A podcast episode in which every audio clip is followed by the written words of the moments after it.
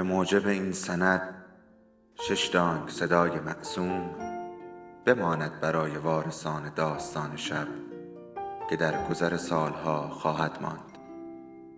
ارادتمند داستان شب.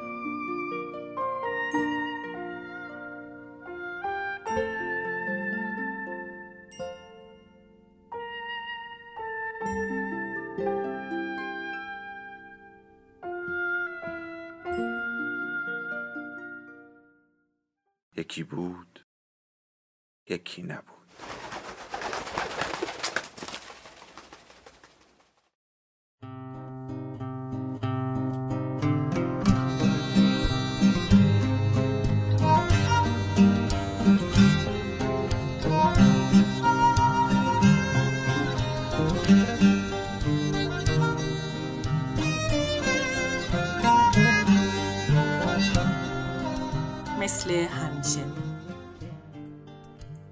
از خواب که برخاست دندونش رو مسواک زد و صورتش رو شست و لباس خونه راه راش رو پوشید و موهای سرش رو به دقت شونه زد.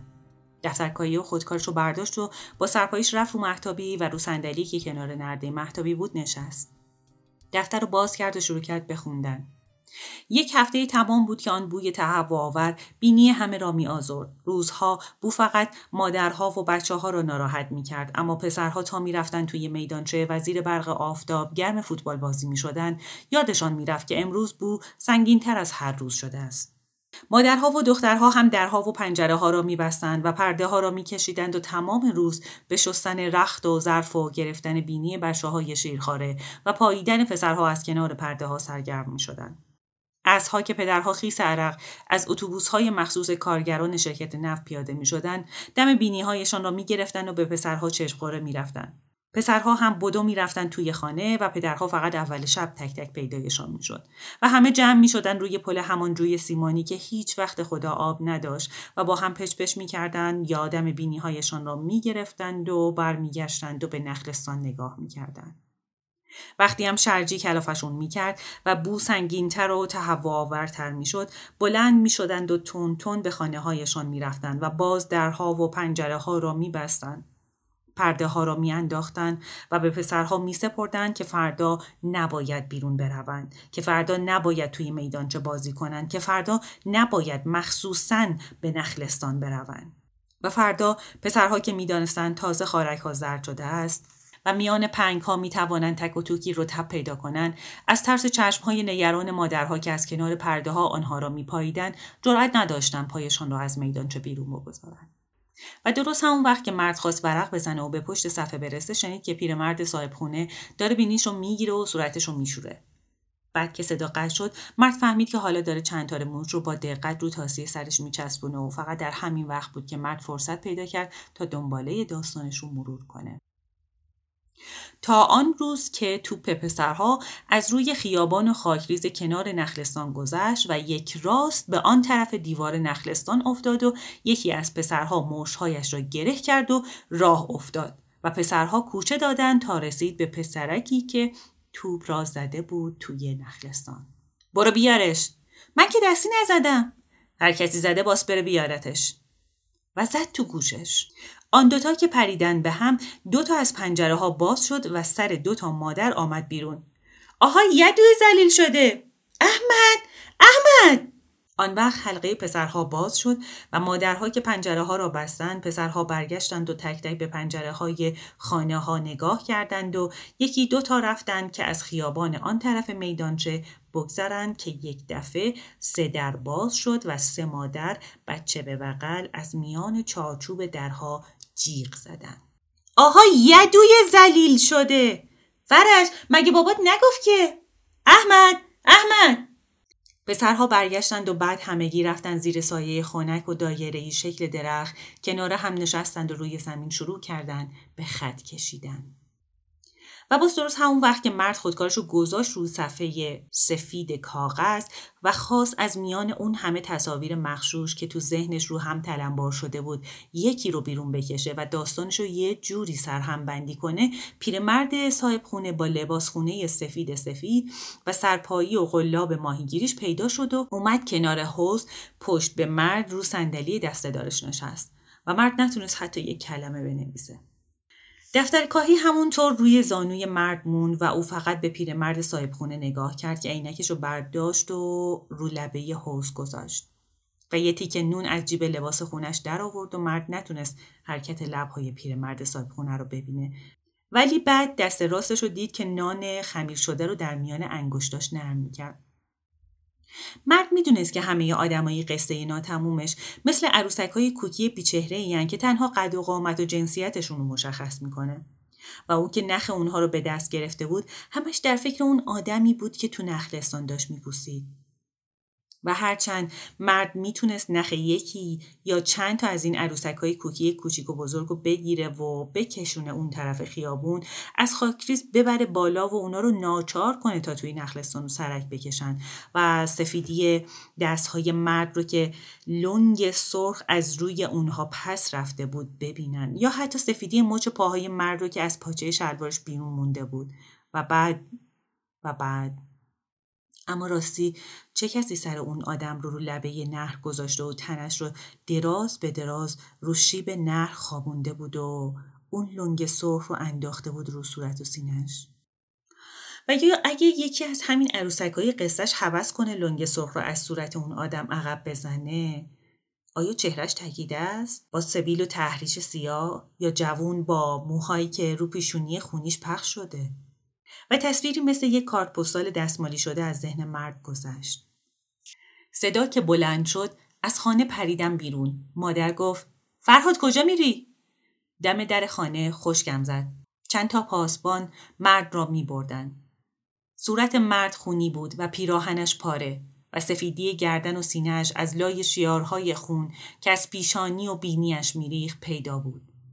دو تا دستش را دو تا پاسبان چسبیده بودند.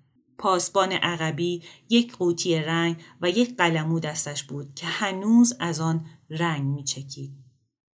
و مرد رانش را چنگ زد.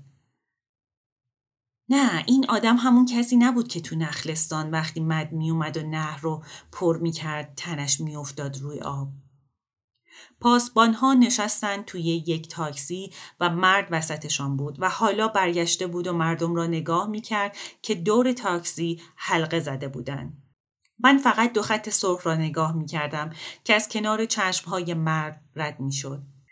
و تا همین حالا که پیرمرد صابخونه هنوز داشت نون خمیر شده رو در میان انگشتای دست راستش نرم می‌کرد مرد به یاد داشت که تا چند ماه بعد از اون حتی وقتی گرم فوتبال بازی می‌شدن اون می‌تونست روی دیوار روبروی همون خط سرخ رو که با قلمون نوشته شده بود و بخونه. ما نان و کار و فرهنگ. پس چه کسی زیر اون لنگ سرخ داشت میپوسید و یه هفته تموم محله رو به گن کشیده بود؟ و مرد باز به یادش اومد از خواب که پریدم می‌دانستم صدای تیر شنیدم. بعد پدر را دیدم که دارد از چارچوب در می‌رود توی حیات دنبالش راه افتادم. مادر داد زد فرهاد تو دیگه کجا میری؟ توی حیات بودم. پدر که در را باز کرد سیاهی به سیاهیش رفتم سر کوچه و پدرها را دیدم که زیر تیر چراغ برق حلقه زده بودند دور هم. و من نمی توانستم از میان حلقه پدرها آن وسط را نگاه کنم. بعد صدای ترمز ماشین بلند شد و سرنیزه ها که برق زد پدرها پس رفتند و حلقه باز شد. و من از زیر بازوی یکی از پدرها مرد را دیدم که داشت زخم سرخ سینهش را چنگ می‌زد. سربازها زیر شانه مرد را گرفتند و همانطور که دو پایش روی زمین کشیده می‌شد او را بردند. و من فقط شیار تازه خون را نگاه می کردم که به موازات شیار خون اولی کشیده می شد و یادم آمد که معلممان همان روز گفته بود دو خط را وقتی موازی می گوییم که هرچه امتدادشان بدهیم به هم نرسند. و فردا صبح دیدم که شیار تازه خون کنار خیابان به آن یکی رسیده است و آن یکی رفته است تا کنار سوراخی که زیر دیوار حلبی شرکت نفت کنده بودند. و مرد بازرانش رو چنگ زد. دو خط موازی. دو خط را وقتی موازی می‌گوییم که اما شیار تازه خون را اگر از این طرف امتداد بدهیم می‌رسد به نخلستان. پیرمرد صابخونه خمیرش که درست کرد یه تیکه اون رو به نوک قلاب چسبوند و بقیه رو گذاشت پهلوی عینکش و بعد با انگشتای دراز و لرزونش خمیر نوک قلاب رو گلوله کرد نخ قلاب رو گرفت و قلاب رو درست وسط حوز انداخت و مرد چوب و نخ و چوب پنبه روی آب رو دید و همون دوایر متحد مرکز که مثل کلاف نخ باز شدند و بزرگ و بزرگتر شدند و به پاشویه رسیدند. و خوردن به سنگ لبه حوز و بعد همان آب سبز ساکن بود و چوب پنبه روی آب و پشت باریک پیرمرد صاحب خونه که همچنان نشسته بود و به چوب پنبه نگاه می‌کرد. در این چهار سال که مرد آمده بود و دو اتاق بالا را اجاره کرده بود فقط سالی دو بار آب حوض رو تازه کرده بودند. یکی اوایل آذر که باران درست و حسابی شروع می‌شد و پیرمرد صاحب خونه باز می‌خواست زیر بارون ماهی بگیره و پیرزن جیغش بلند می‌شد. مرد بلند شد تیم بارون که دیگه نمیشه. و مرد و پیرمرد باز توی اون همه دوایر ریز و پیاپی چشم انتظار دوایر درشت چوب پنبه می نشستن و پیرزن چتر را می آورد و روی سر پیرمرد می گرفت تا وقتی که دیگر آب حوز از آن همه دوایر درشت قطره های باران پر می شد. و مرد که خیس می‌شد می‌دید که دیگه نمی‌تونه دوایر خاص چوب پنبه رو از اون همه دوایر درشت و ریز تمیز بده. و فردای همون روز یکی رو می آوردن تا آب حوض رو تازه کنه و پیرزن ماهی ها رو در شیشه میگذاشت و به اتاقش می برد و مرد و پیرمرد میفهمیدند که دیگه نمی‌تونن اسرا تو خونه بند بشن. اواخر اسفندم که تک سرمون میشکست و مرد می‌تونست باز دفترکاری و خودکارش رو برداره صندلیش رو کنار نرده محتابی بذاره و باز بخونه یک هفته تمام بود که آن بوی تهوع بینی همه را می آزرد. روزها فقط می‌دید که پیرمرد صابخونه تخته های روی حوز رو بر می داشت و آب اون رو خودش تازه می کرد.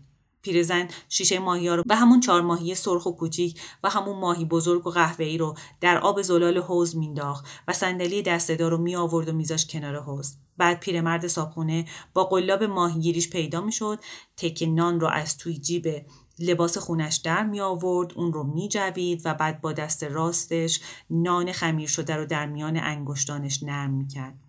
و مرد در تمام این چهار سال اون هم زمستونا که دیگه نمی‌شد ماهی گرفت فقط دو بار پیرمرد صابخونه رو بیرون از خونه دیده بود یکی اون روز است که پیرمرد صابخونه با پالتوف و کلاه و چتر بستش کنار زاینده رود ایستاده بود و به آب آبی روشن و بلور یخ کناره اون نگاه می‌کرد و وقتی برگشته بود و مرد دیده بود که داره به اون نگاه می‌کنه کلاشو برداشته بود و گفته بود از بخیر. و مرد که یادش رفته بود حتی سلام بکنه دست و پاشو گم کرد و با وجود اینکه با خودش قرار گذاشته بود که اگه باز پیرمرد صابخونه رو ببینه ازش بپرسه. آی فرهادی این بحران دوم یعنی این بحران شخصی که اما وقتی آقای فرهادی رو گفت فکر کرد من که از این بحران چیزی نمی‌دونم و پیرمرد صاحب خونم که هنوز این بحران رو نگذرونده. چطور می‌تونه برای آدمی مثل من توضیح بده؟ آقای فرهادی این نامه ها نامه های پسرتون رو میگم چرا می نویسین؟ مگه نمی‌شد صاف و پوست کنده به او بگین که بله می‌شد. اما اون زنم داره بحران خودش رو میگذرونه. چطور می‌تونه دست خالی باش روبرو بشه؟ ببینین اون کلاف کرک و میله های جاکت بافی مثل کتاب های پسرم مثل مثل پیرمرد صاپونه حرفشو خورد. مرد گفت بله مثل عرخوری هر شب من. درسته. معذرت می‌خوام. یا یا مثل این کار من. می‌فهمین دیگه. همه آدما اینطورن. اول که چشمام سوداش کتاب میخوندم. کتابای قدیمی. مصنوی رو سه بار خوندم. خب حرفی داره که فقط به درد کسی می‌خوره که باور کنه. اون دریا رو حس کنه که می‌خواد مثل یه جوی بار زلال و باریک توش بریزه. بعد اون یه سال اول کتابای پسرم رو خوندم. همون رومانا و داستانا رو. چیزایی توش بود که من نمیفهمیدم. اونایی رو هم که میفهمیدم به دردم نمی‌خورد. تو همه اون کتابا وقتی به این در بسته می‌رسن یا کتابشون رو سرم بندی می‌کنن و می‌نویسن پایان یا میرن سر وقتی یه بچه که تازه به دنیا میاد و باز مثل ما سجل احوال نویسا از سر نو شروع می‌کنن. اما حالا دیگه چشمم سو نداره. این عینک و دندونای مصنوعی و این عصا و حتی این ساعت هیچ کدوم نمی‌تونن به آدمی مثل من کمک کنن.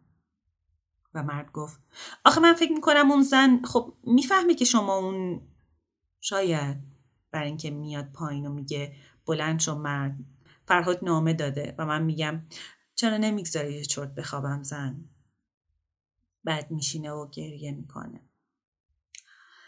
اما باز نامه رو می‌ذاره رو بقیه نامه ها و تا ماه بعد حتی یه دقیقه از فکر نوش فارغ نمیشه. اونو تو خیالش تر خوش می‌کنه میبوسه. انگشتش رو می‌کشه رو لسه بچه بلکه تیزی دندونای شیری اونو حس کنه. خب دیگه نوه بزرگ میشه و راه میفته و اون زن نمی‌تونه همپای نوش به کوچه و خیابون بره. پس حتما یه نوه دیگه می‌خواد که مثل خودش نتونه خیلی دور بره. من اینو براش درست می‌کنم. اونم راضیه. دیگه چی می‌خواد؟ مال اون بهتر از مال ما هاست. یعنی هر جور دلش می‌خواد با نواش سر می‌کنه. باور کنید یه شب سراسیمه از خواب بلند شد و گفت مرد نوت صرف سیاه گرفته باید فکری براش بکنیم. و مرد باز پرسیده بود آقای فرهادی ساعت خدمتتونه؟ پیرمرد صابخونه ساعتش رو عجیب جلیقش بیرون کشیده و گفته بود باید شیش و نیم باشه. فکر می‌کنم باید برین. اونا منتظرن. منم باید به خونه یه سری بزنم. آخه اون زن. می‌دونم. و بعد پیرمرد صاحب خونه کلاش رو گذاشت رو سرش و با همون قدم های تند و ریزش به سرعت دور شده بود. یکی هم اون شب که تازه داشت دونه های ریز برف رو گونه های مرد می نشست. پیرمرد صابخونه رو در چارباغ دیده بود که ساعتش رو از جیب جلیقش بیرون کشید. به گوشش نزدیک کرد و بعد رفت از پشت شیشه یک دکان ساعت فروشی به اقربه های ساعت نگاه کرد و دوباره به ساعتش خیره شد. اون رو تکون داد و به گوشش نزدیک کرد و باز همونطور ساعت به دست راه افتاد و جلوی یه دکان میوه فروشی ایستاد به ساعت دیواری بزرگی که به دیوار روبرو آویخته بودن نگاه کرد باز به ساعتش خیره شد و اونو تکون داد و به گوشش نزدیک کرد و باز همونطور ساعت به دست رفت زیر چتر یک پیرمرد موقر عینکی ایستاد. کلاشو برداشت و وقتی پیرمرد موقر ساعتش رو از جیب جلیقش بیرون کشید و لباش تکون خورد پیرمرد صابخونه سرش رو خم کرد و کلاشو گذاشت رو سرش و ساعتش رو در جیب جلیقش پنهان کرد و با قدم های تند و ریز دور شد. مرد می‌دونست که پیرزن با بافتنیش زیر پای او روی سکوی ایوون نشسته و شوهرش رو نگاه می‌کنه و حالا که چوب پنبه روی آب تکون خورد و کلاف موجهای ریز باز شد و پیرمرد چوب رو تکون داد و مرد خودکارش رو و کمک کردن تا قلاب به بیرون پرد بشه جیغ پیرزن رو شنید. وای خدایا! و مرد که دید قلاب باز خالی است رانش را چنگ زد. باز اون ماهی ریزهای لعنتی تومه رو خوردن.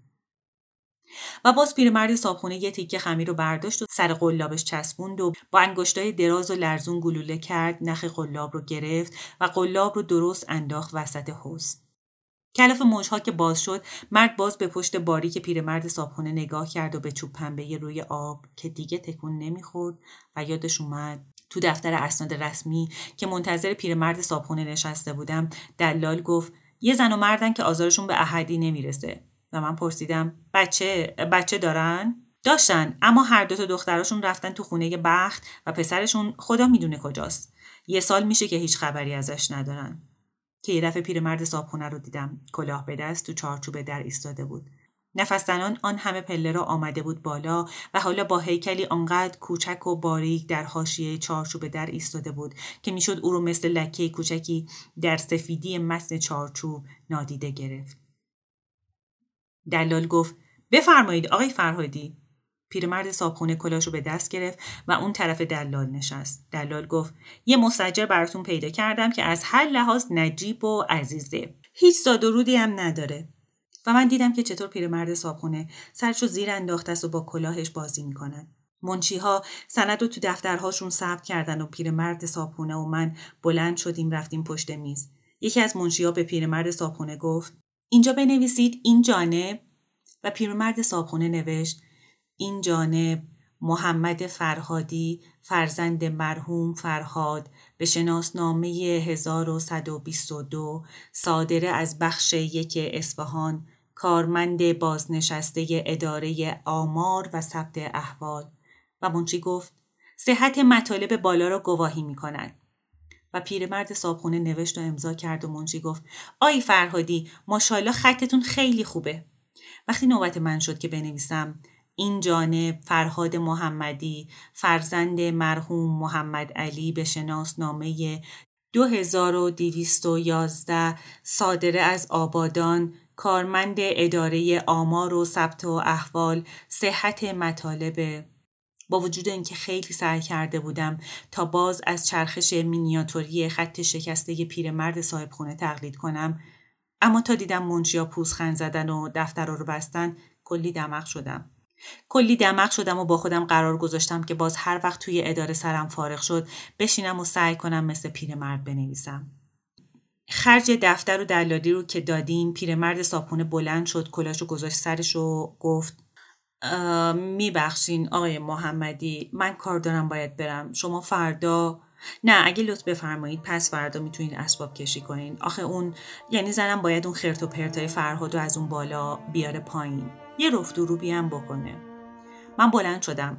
صاحب اختیارین؟ و پیرمرد صاحبونه بی آنکه کفش هایش صدایی بکند از کنار چارچوب در محو شد و من هرچه گوش دادم نتوانستم صدای پای او را در راه پله ها بشنوم و اون وقت فهمیدم که چرا بی آنکه صدایی بشنوم یه دفعه دیده بودم که پیرمرد صاحبونه اونقدر کوچیک و باریک تو چارچوب در ایستاده بود.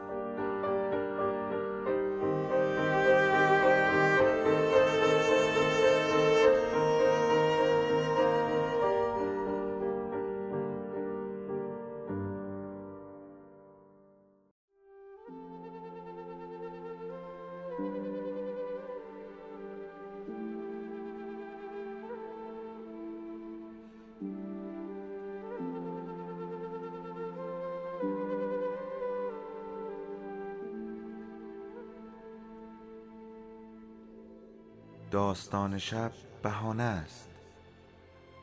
برای با هم بودن دور هم نشستن شنیده شدن.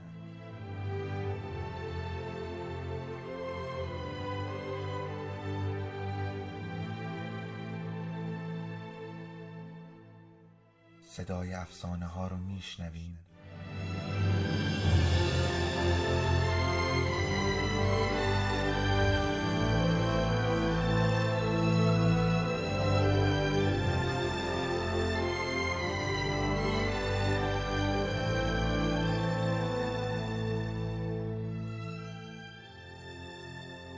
شبتون بخیر.